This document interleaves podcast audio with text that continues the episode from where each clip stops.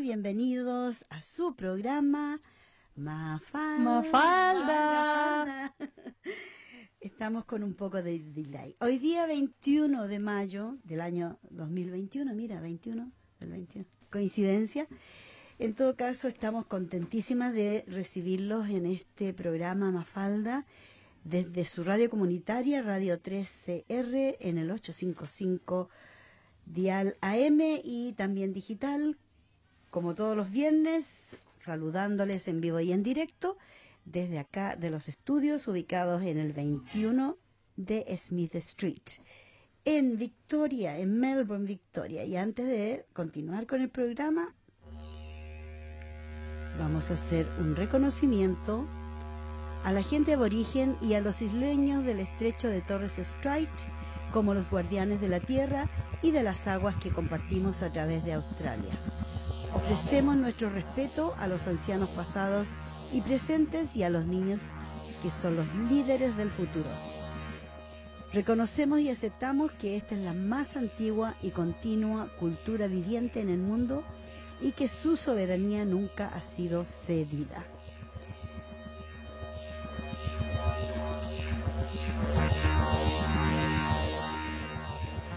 Y desde acá le saluda su amiga Vicky Ferrada y tenemos en el estudio dos invitadas especiales. Hola, buenas, buenas tardes a todas y a todos. Yo soy María Paula. Bienvenida nuevamente. Hola, ¿cómo están? Mi nombre es Cielo. Y aquí estamos, bueno, lamentablemente hay gente enfermita, saludos a Macarena, que se recupere, también saludos a Verónica, saludos a Marta y a todas las, las otras personas del equipo que colaboran y cooperan desde la distancia. Yo quiero decirles desde ya de que nuestra Radiotón viene, viene pronto y desde 7 de junio al 13 de junio.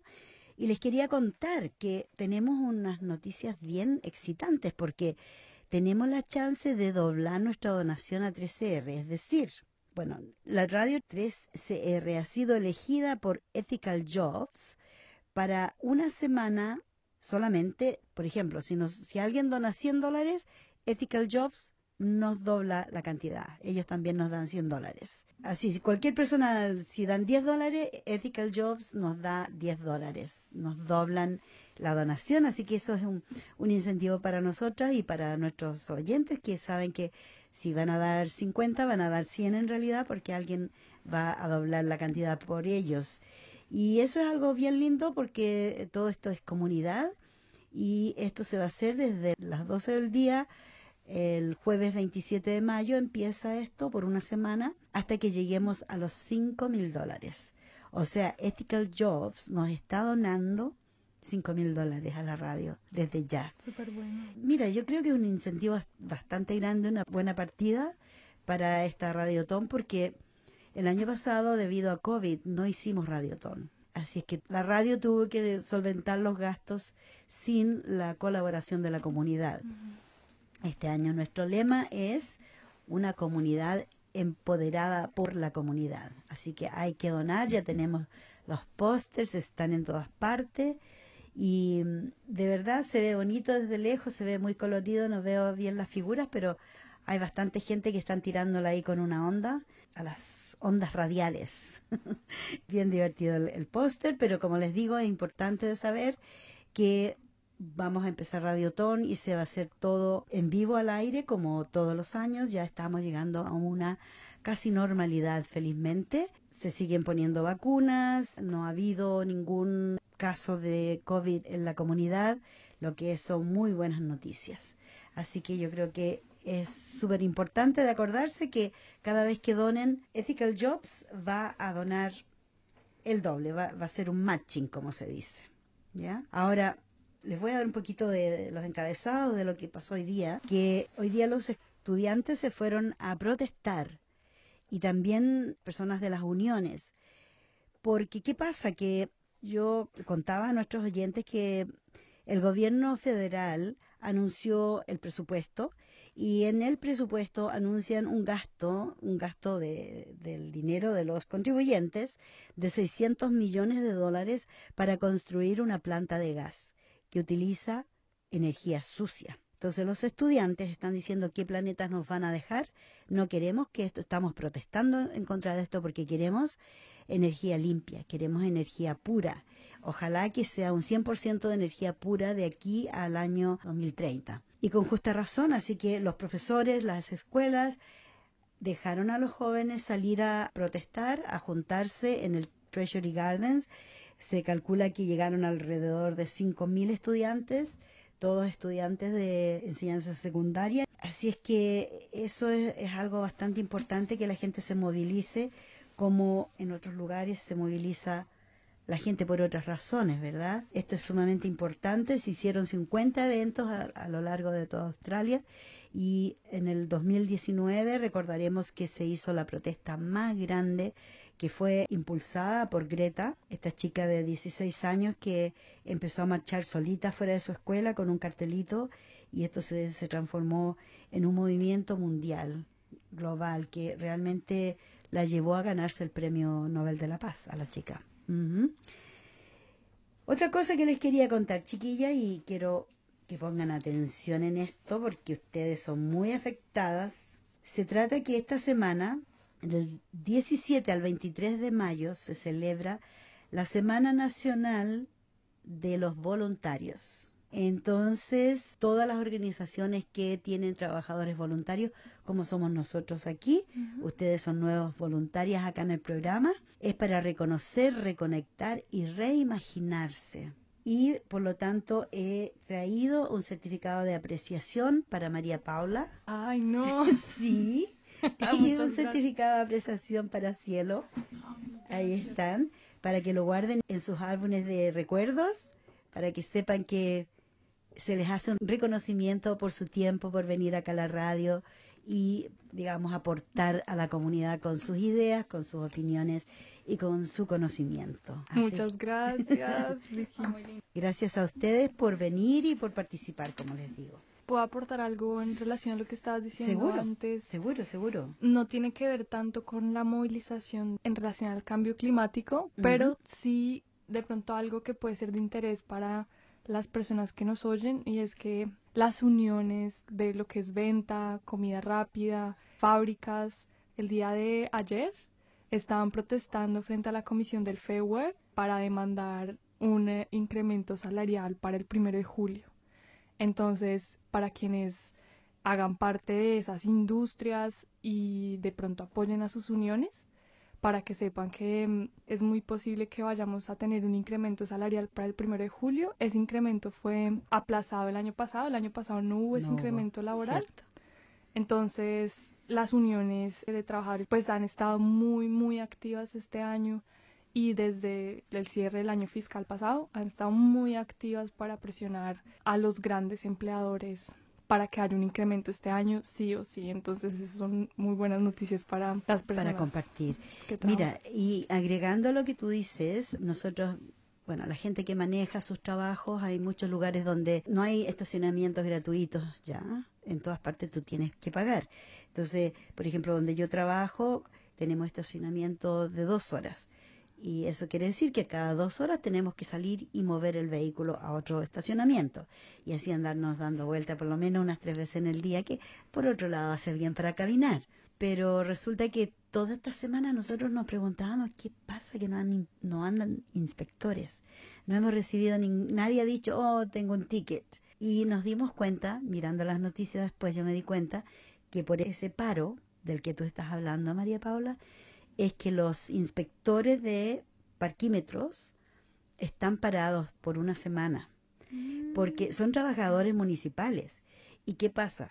Que la alcaldesa de acá de Melbourne, ella sí tuvo su incremento de 4% al año, lo que significa para lo que ella gana, creo que son como 200 mil dólares, según las estadísticas que leía en la prensa. Entonces, por supuesto, todo el mundo está muy molesto de que cómo es posible que, claro, ella es la que gana más dinero en la municipalidad y sin embargo las personas que trabajan, que andan bajo la lluvia, que andan con el frío y todo, andan caminando por kilómetros y kilómetros poniendo los tickets a las personas que se quedan un ratito más en, en su parking, uh -huh. no están teniendo ese incremento. También los que manejan trams y trenes y toda esa gente también estaban protestando a través de sus uniones. Sí. Por eso yo siempre digo es muy importante aunque hay que pagar uno, el union Membresía. la membresía, es muy importante porque en, en casos así, quien saca la cara por los trabajadores son las uniones. Sí. Y como siempre digo, la unión hace la fuerza. Sí, pero también en ese punto, pues yo creo que es importante recordarles a las personas que pagar por gastos de unión se lo devuelven por impuestos. Exactamente. Es un gasto deducible, sí. Ajá. sí, de los tax. exactamente. Entonces es como un ahorro que uno hace a lo largo del año y que además apoya las luchas del, del gremio. Así es. Y que realmente es un monto muy bajito, ¿no? O sea, Sí. comparado con, con todo aquello que se logra a través y, y todo el apoyo que hay a través de las uniones, pues realmente es, es una Sí. cosa casi que simbólica. Exacto, exacto. Y como tú dices, devuelven todo ese Mm. dinero después cuando uno hace su declaración de impuestos, le devuelven. Se hace un rebate y ellos te devuelven la cantidad de dinero que se ha pagado en suscripciones, en donaciones. Por ejemplo, cuando la gente trabaja y dona a Mafalda, ellos pueden clamar ese dinero de vuelta. Se les manda el recibo. Cuando la gente me da una donación, nosotros le enviamos un recibo de vuelta que es tax deductible, o sea que ese papelito les sirve para reclamar el dinero de su donación en el tax. Así como les digo, es súper importante de recordar que, bueno, la radio está empoderada por la comunidad, así que hay que hacer donaciones. Y las uniones, sí, tienes mucha razón, la- las uniones son sumamente importantes. Cuando yo llegué acá no había tanto movimiento de uniones como lo hay ahora. O sea, han habido como ondas, así que porque la gente no estaba tan preocupada, no había tanto emigrante. Entonces los emigrantes de alguna manera han venido a enseñarle a los, a los australianos de que la unión ayuda, hace la fuerza y logramos más cuando estamos unidos. Y digamos que yo creo que, bueno, Paula me corregirá, pero nosotras que venimos de un país donde ser sindicalista es una profesión de alto riesgo, Claro. digamos que sí lo anima a uno ver cómo, bueno, finalmente aquí pueden haber discusiones sobre los incrementos de salario, sobre las condiciones laborales, pero claramente la forma en la que actúan y, y trabajan estas personas en las uniones es muy diferente, ¿no? Para nosotros es nuevo, porque en Colombia es peligroso ser sindicalista. Sí, bueno, y en muchas partes, Bueno, en Latinoamérica es en general, peligroso sí, ser sindicalista.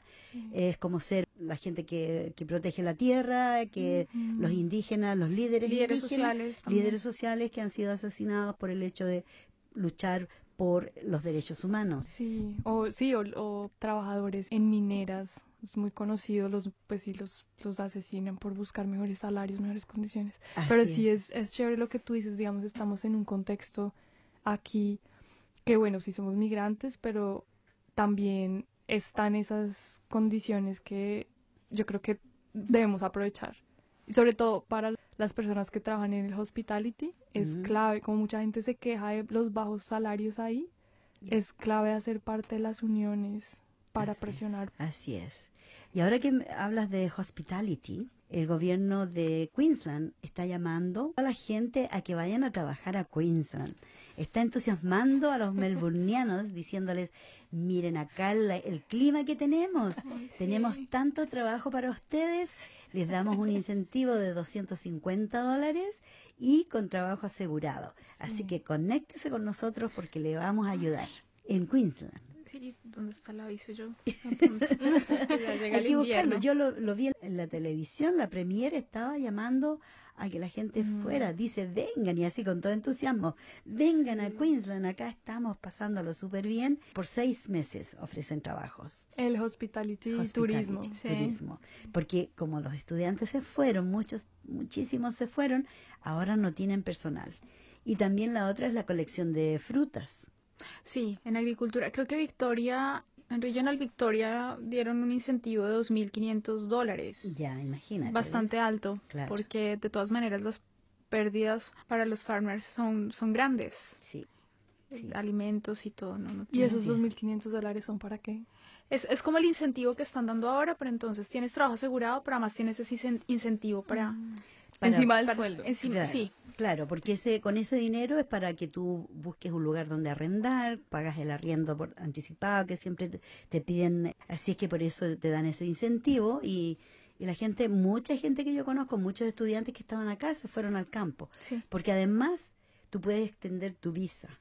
Y ese fue el otro motivo por el cual mucha gente emigró a otros Sí, estados, sí, porque después de estar acá, depende de, de- de lo largo que sea tu visa. Pero, por ejemplo, porque algunos estudiantes con el tema del COVID se les acababa la visa, le dieron estas visas por el COVID, pero Claro. ya, ya terminaban también. La condición para tener una nueva visa es tener un empleo full time en esta rama, ¿Así? así en la parte de agricultura. Entonces ya eso garantiza, bueno, no están pagando estudio, pero sí necesitan acá mano de obra, entonces ellos tienen que garantizar que van a estar trabajando con ese empleador en la parte de agricultura, lo cual pues son cambios en un contexto muy complejo, pero también muy interesantes. Yo creo que sí. Australia se dio cuenta cuán importante era la mano de obra de estudiantes y gente con visa work and holiday y, y eso yo supongo que a mediano y largo plazo va a traer algunos cambios interesantes en, en todo este asunto. Así es. Lamentablemente el gobierno ha introducido ciertas reglas nuevas para los nuevos emigrantes, lo que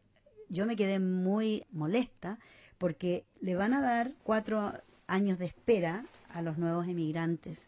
O sea, si alguien viaja a Australia con el propósito de venir a quedarse, a vivir acá, o sea, viene como emigrante, Sí. no puede recibir ningún pago de bienestar social por cuatro años. O sea, una vez recibe su documento que, que lo certifica como un emigrante, tiene que esperar cuatro años. Cuatro años. Una vez que llega acá y tiene su residencia permanente, tiene que directo ir a trabajar porque no puede cobrar ningún pago de beneficio social, seguridad social. Así que eso se están poniendo duros porque hay mucha gente que trae familia, por ejemplo, sponsor, sponsorado, las, las traen acá y antes era fácil porque la gente inmediatamente aplicaba para el desempleo, ahora ya no se puede, la gente estaba teniendo que esperar dos años Sí. y ahora ya le, le sumaron a cuatro años. Así que el gobierno está poniendo una, una mano dura en, inmigración, que es una gran lástima. Y eso se aplica, para, por ejemplo, hay casos en que las personas que han llegado como turistas y por cualquier razón, o como estudiantes y por cualquier razón han tenido o han querido aplicar para una residencia permanente, tampoco no pueden cobrar ningún beneficio social por cuatro años. Ok. Yeah, yeah. Pero, sí, pero como dice mm, Cielo, Sí. yo creo que también aquí hay un panorama electoral interesante para el año entrante. Sí, Tendría que haber este año, pero el primer ministro está diciendo que no va a llamar a, a elecciones este año, porque tal vez si llama a elecciones este año no va a ganar, va a perder. Entonces está tratando de ganar tiempo sí. para demostrar que merece ganar. Lleva dos periodos.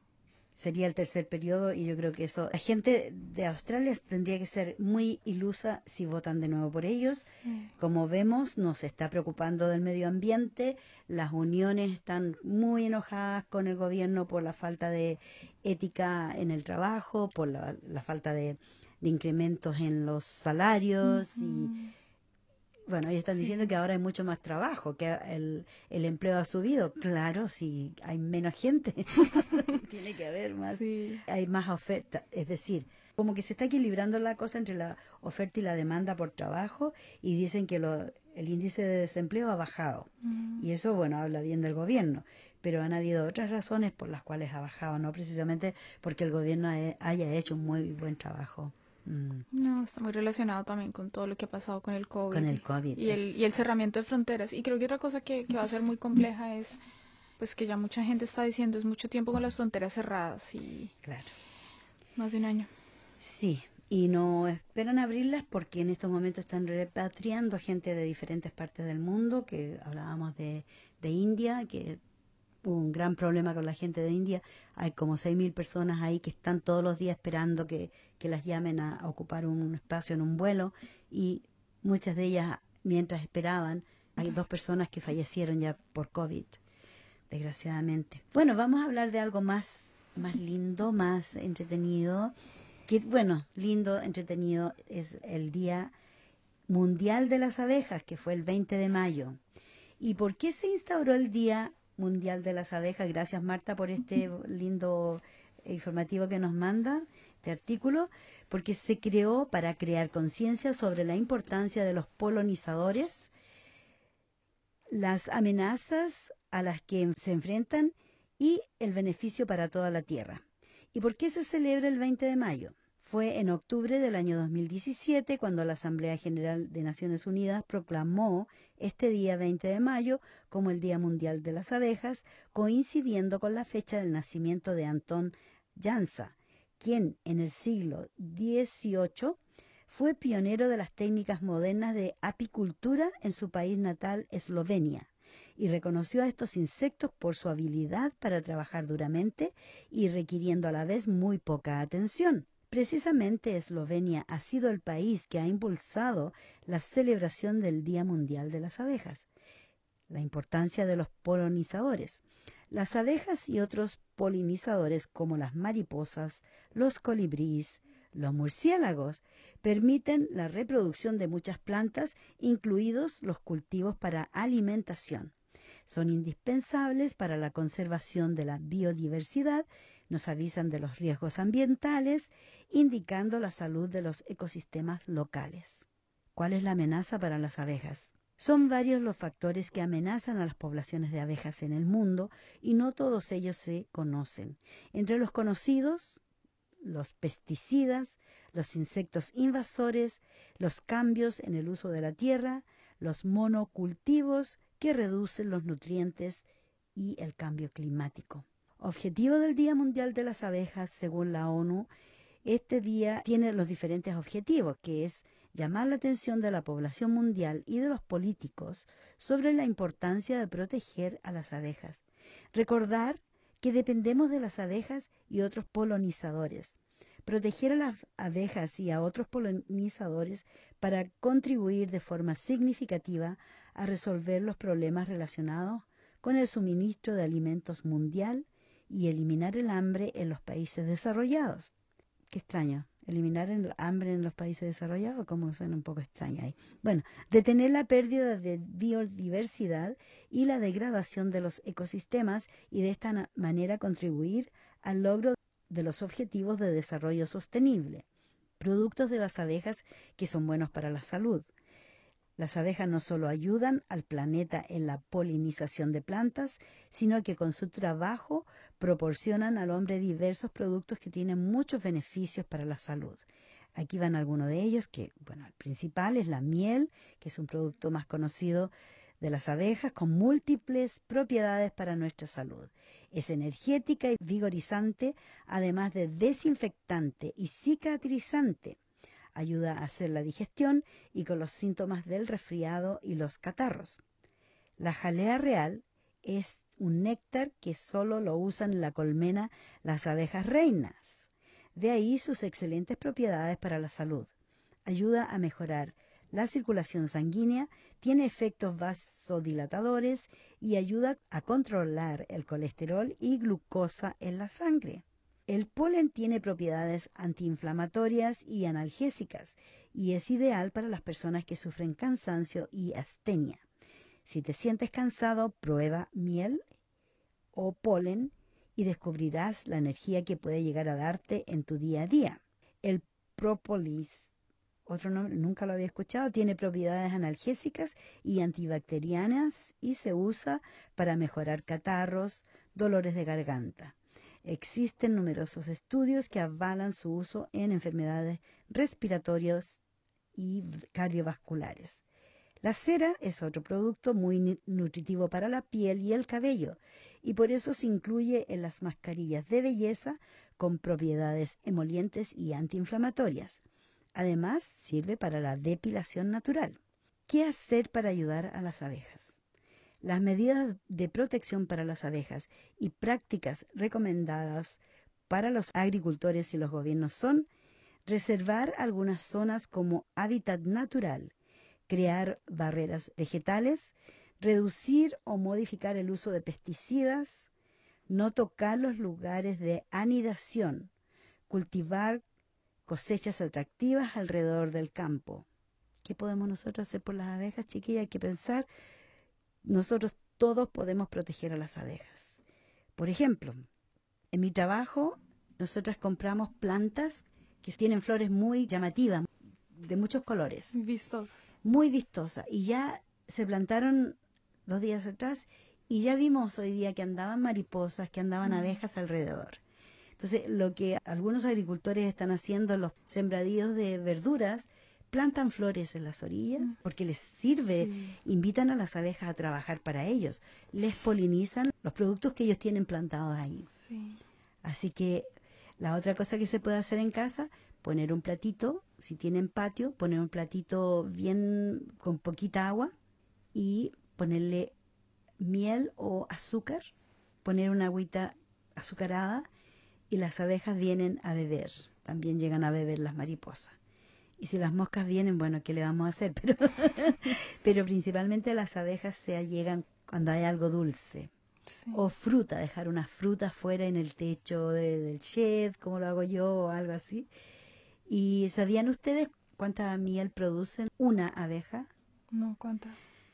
Es- A lo largo de su vida, a lo largo de su vida? ¿Cuánto crees tú que produce una abeja? 40 litros de miel, no, no sé. Fíjate tú que lamentablemente una cucharadita de té No. Sí. En toda en su toda vida. su vida. Ujú. Sí, porque les toma un montón de trabajo. Tienen que volar kilómetros y kilómetros para recoger el polen y transformarlo en miel. ¿ya? Y que ni se la comen porque es, es para la colmena. Sí, No. es dura, durísima la vida de las abejas. Wow. Por eso dicen trabajan como abejas. Y los machos, como no trabajan, les dicen, se llaman zánganos. Y alguien que no trabaja, en Chile les dicen zánganos por lo mismo. no trabajan. O sea, solo las abejas hembra trabajan. Las, obreras, obreras. Las obreras. Pero también ahí están los, los reyes, como la reina no trabaja, y la reina es sumamente grande, y los zánganos están ahí para ayudar a la abeja madre a, a tener más abejitas. Bueno, vamos a ir a una canción, ¿qué les parece? Yo les voy a dedicar una canción a ustedes porque después vamos a hablar de Colombia. ¿Qué les parece? Vamos a hablar de Latinoamérica porque hay noticias de Chile sumamente importantes que hay que Y bien compartir interesantes. y súper interesantes, pero a mí me gusta mucho una mujer que una vez, hace muchos años atrás, vino a Australia a un festival que se llama World Motherlight. Y ella es nada menos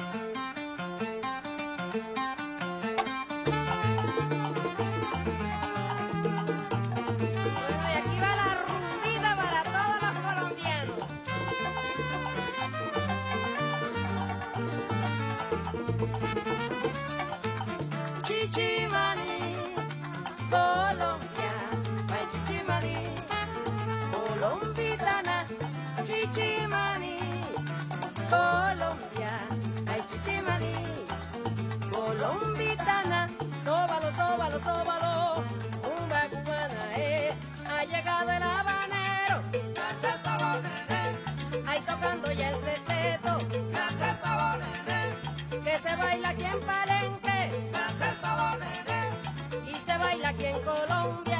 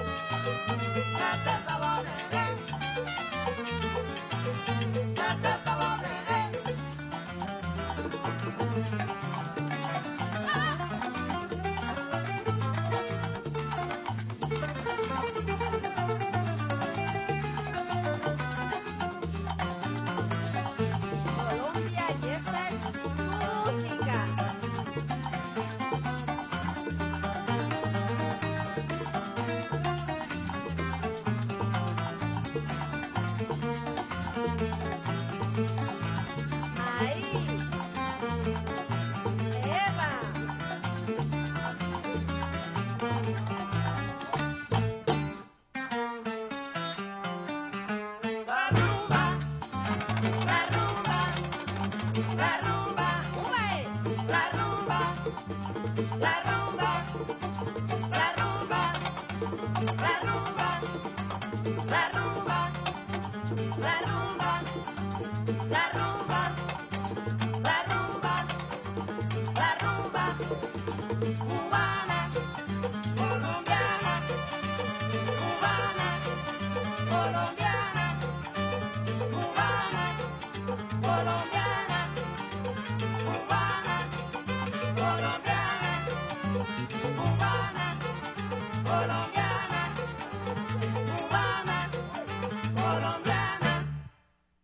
Y aquí estamos de vuelta con su programa Mafalda.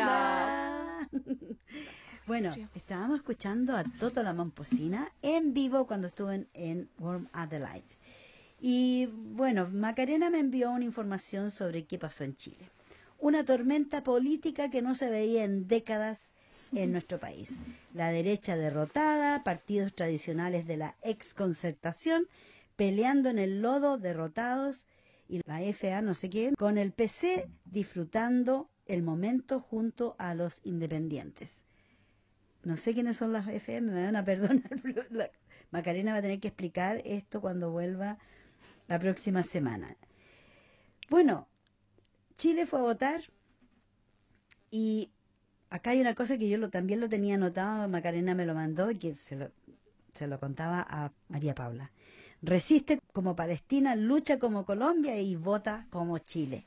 Es una, una nueva logística que está corriendo por ahí, Sí. un nuevo logo. Bueno, el pasado 15 y 16 de mayo se llevaron a cabo las elecciones en Chile de constituyentes, gobernadores regionales, alcaldes y concejales. Lo más esperado fue la elección de los encargados de redactar el texto que enterrará definitivamente la herencia política de la dictadura de Augusto Pinochet.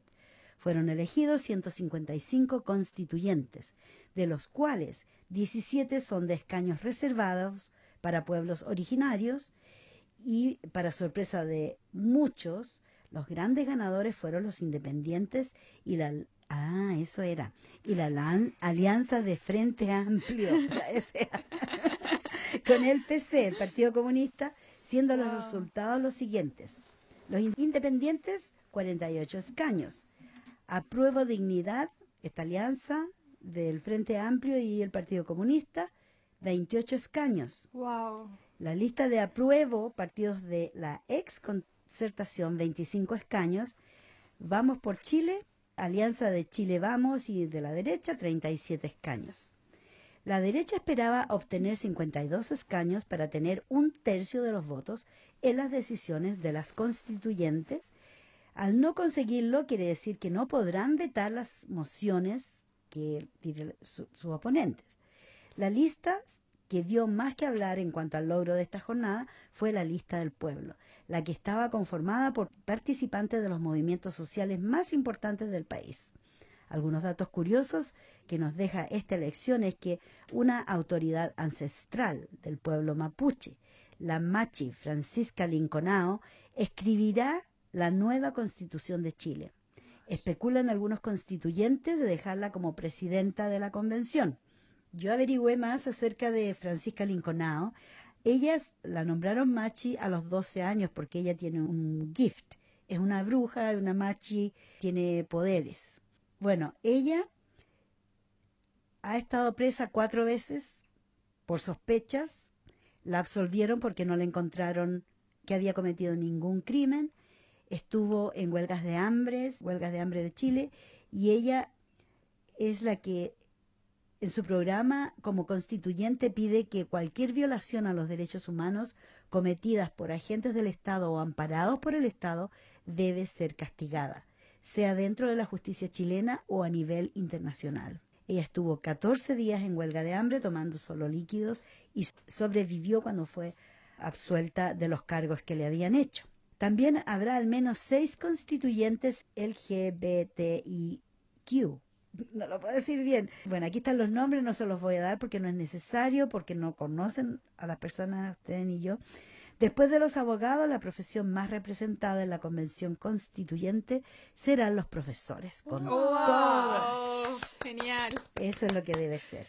Bueno, la paridad en una constitución por primera vez en el mundo. 77 mujeres y 78 hombres escribirán la nueva constitución de Chile.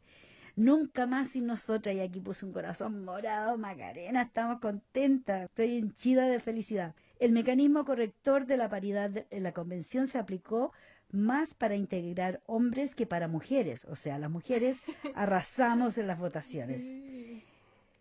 Bueno, pero van a haber abogadas, profesores, egresados o licenciados de Derecho, activistas, periodistas, trabajadoras sociales, administradores públicos, psicólogos, ingenieros civiles, ingenieros comerciales, sociólogos, sociólogas, médicos, doctores, diseñadores, actores, administradores de empresa, ingenieros, matrona, una machi, una dueña de casa, una científica, una ajedrecista, un asistente de párvulo, un buzo, un ingeniero agrónomo, un contador, un cientista político, una bioingeniera, bioingeniera, un ingeniero civil ambiental, un exalcalde, un exmarino, una licenciada en filosofía, una odontóloga, una veterinaria, un arquitecto, una empresaria, una economista, diseñadora de estuarios, geógrafa, licenciada en historia, un mecánico automotriz y un gestor cultural. O sea, va a haber de, todo. Una representación pero fabulosa de quienes van a escribir esta nueva constitución en Chile. Es un ejemplo de seguir por los demás países, así que vamos Colombia, ustedes son los próximos. Bueno, esto por supuesto presentó un caos político sin precedentes. Lo más insólito fueron las repercusiones políticas que dejaron estas elecciones, en donde la derecha perdió no solo constituyentes, sino que alcaldías importantes y gobernaciones regionales que pensaban ganadas. Asimismo, la exconcertación se enfrentó a graves problemas durante toda la semana, siendo tema de burla constante en redes sociales por los comportamientos erráticos de los políticos y decisiones de última hora. La telenovela, dice, dejó una élite política que aquí nos dejó con gente que de verdad para mí no vale la pena nombrar porque ya salieron, estaban afuera, así que no necesitamos saber. Ante la crisis, gente se peleó, se separaron, pero lo importante es que esta tormenta política no se veía en décadas y se vio y ahora hay que esperar que se pase un poquito todo este vapor que quedó ya que se, como dicen que se, el polvo se, se acante para ver qué viene, porque esto se está armando. En Chile se está armando y la cosa se ve venir muy bien. Es lo que Chile estaba, peleó por tantos años y esperó por tantos, tantos, tantos años, desde antes del gobierno, digamos, desde Allende, desde el 11 de septiembre de 1973, que no había justicia.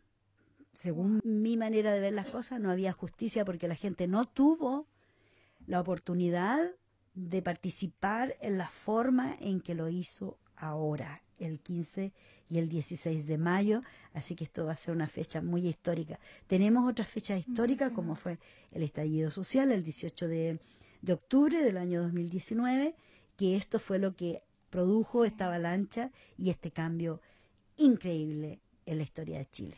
¿Y sabes de todas las personas que podían votar qué porcentaje votó? ¿Si hubo una participación alta? No. Hubo una malísima... muy baja participación. Ah. Muy baja participación de la gente. Sí. Bueno, en parte porque el tema del COVID preocupaba.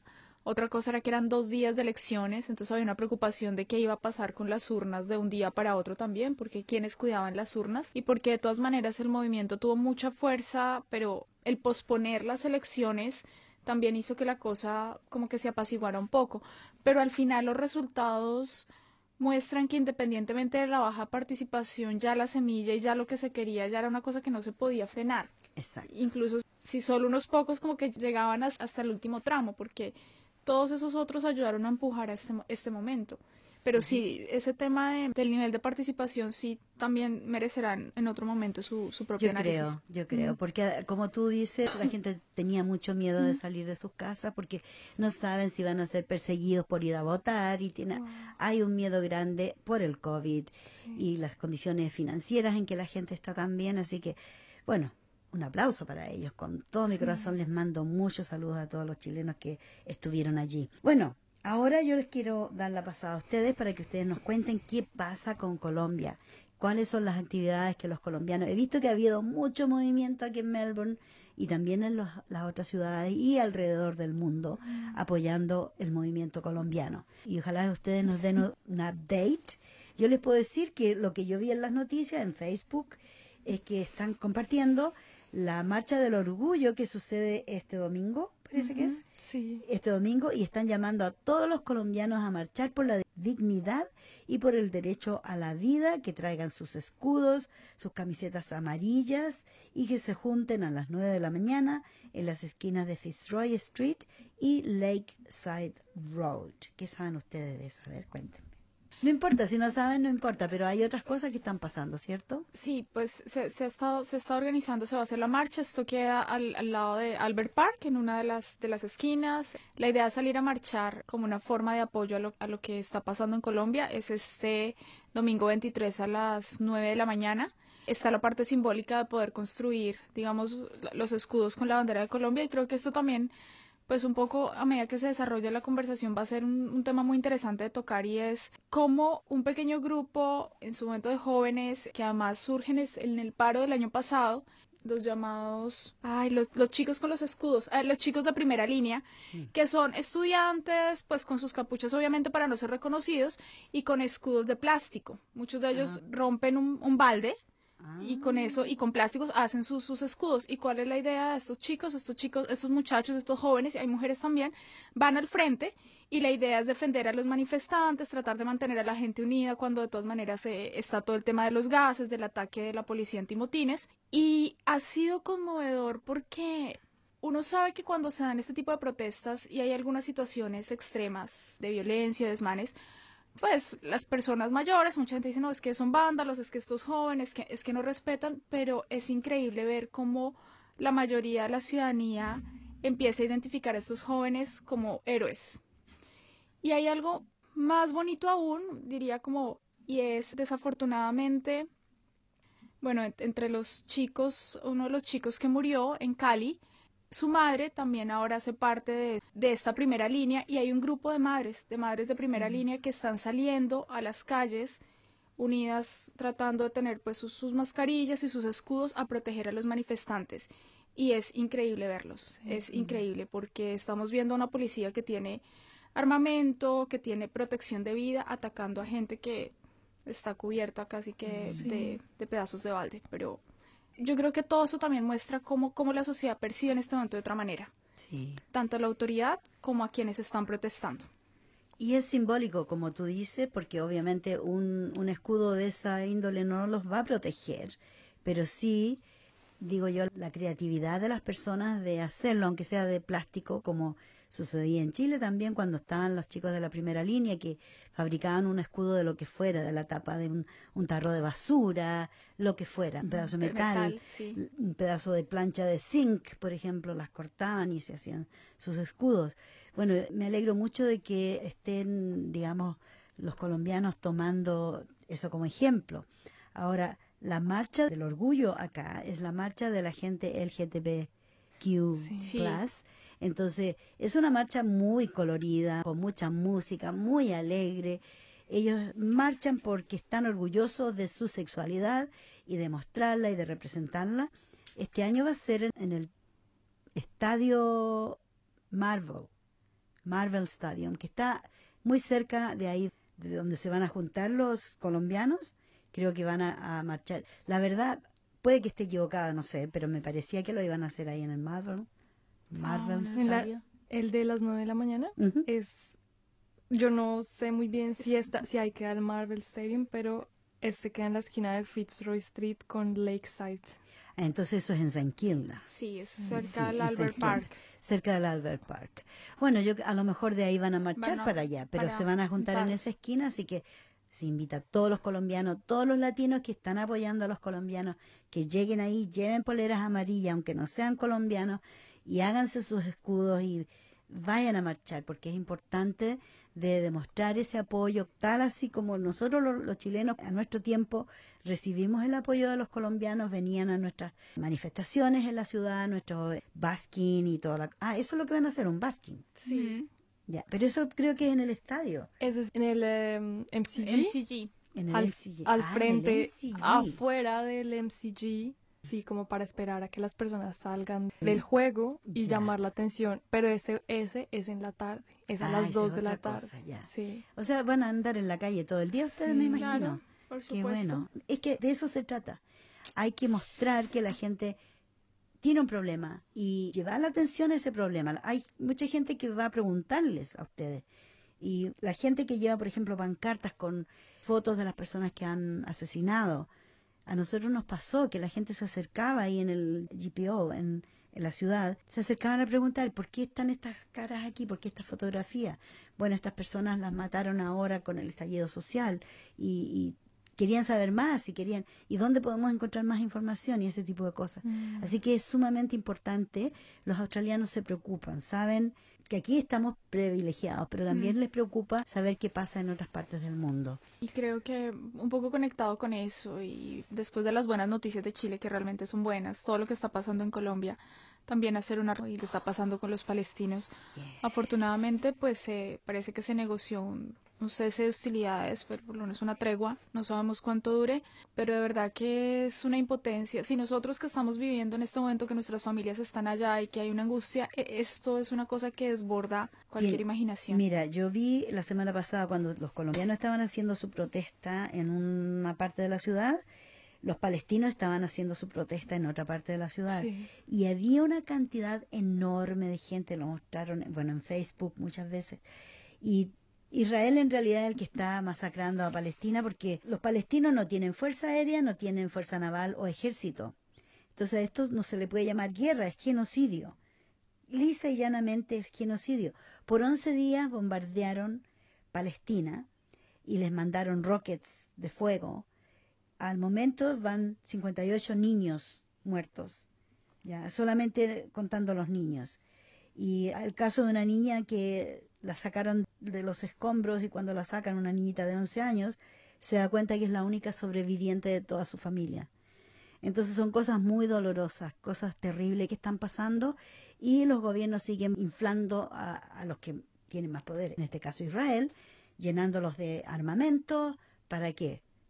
Ellos dicen que es una guerra, como digo, es genocidio y tiene todo que ver nada más que con la religión. Y eso a mí me da una indignación tan grande, porque están haciendo una guerra santa, como dicen ellos. En el fondo lo llaman guerra santa. No sé qué tiene de santo, pero Hay una cosa que analizar y es cuál es el papel de las potencias que después de la Segunda Guerra Mundial terminaron ordenando los territorios en muchos lugares, incluyendo África, incluyendo parte del Medio Oriente, ¿no? Y, y cómo todo esto terminaba en este tipo de, de conflictos. Y, y bueno, yo creo que para cerrar, todos estos migrantes marroquíes que, que trataron de ingresar a España también dos días atrás, ok. ocho mil personas Oh, de las cuales ya fueron devueltas más de la mitad y donde se sigue hablando de como de la carga que son los migrantes para, Yeah.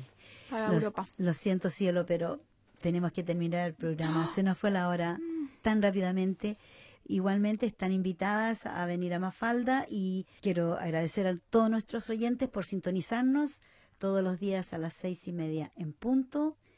María Paula, puedes despedirte. Pues muchas gracias a, a todas las personas que nos escucharon hoy. Que nos acompañan este domingo en las actividades, bueno, en la marcha Del orgullo. del orgullo y, y también en aquellas actividades programadas para apoyar y sí, A- apoyar las- toda la sí. situación que, que se está dando en, en- en Así es. Colombia. A las 2 de la tarde afuera del eh, MCG. MCG. MCG. Bueno, muchas gracias por la atención dispensada. No se olviden, el próximo viernes a las seis y media en punto les vamos a estar presentando otro programa. Mafalda. Chao, chao. Mafalda. Mafalda. Bye. chao, chao.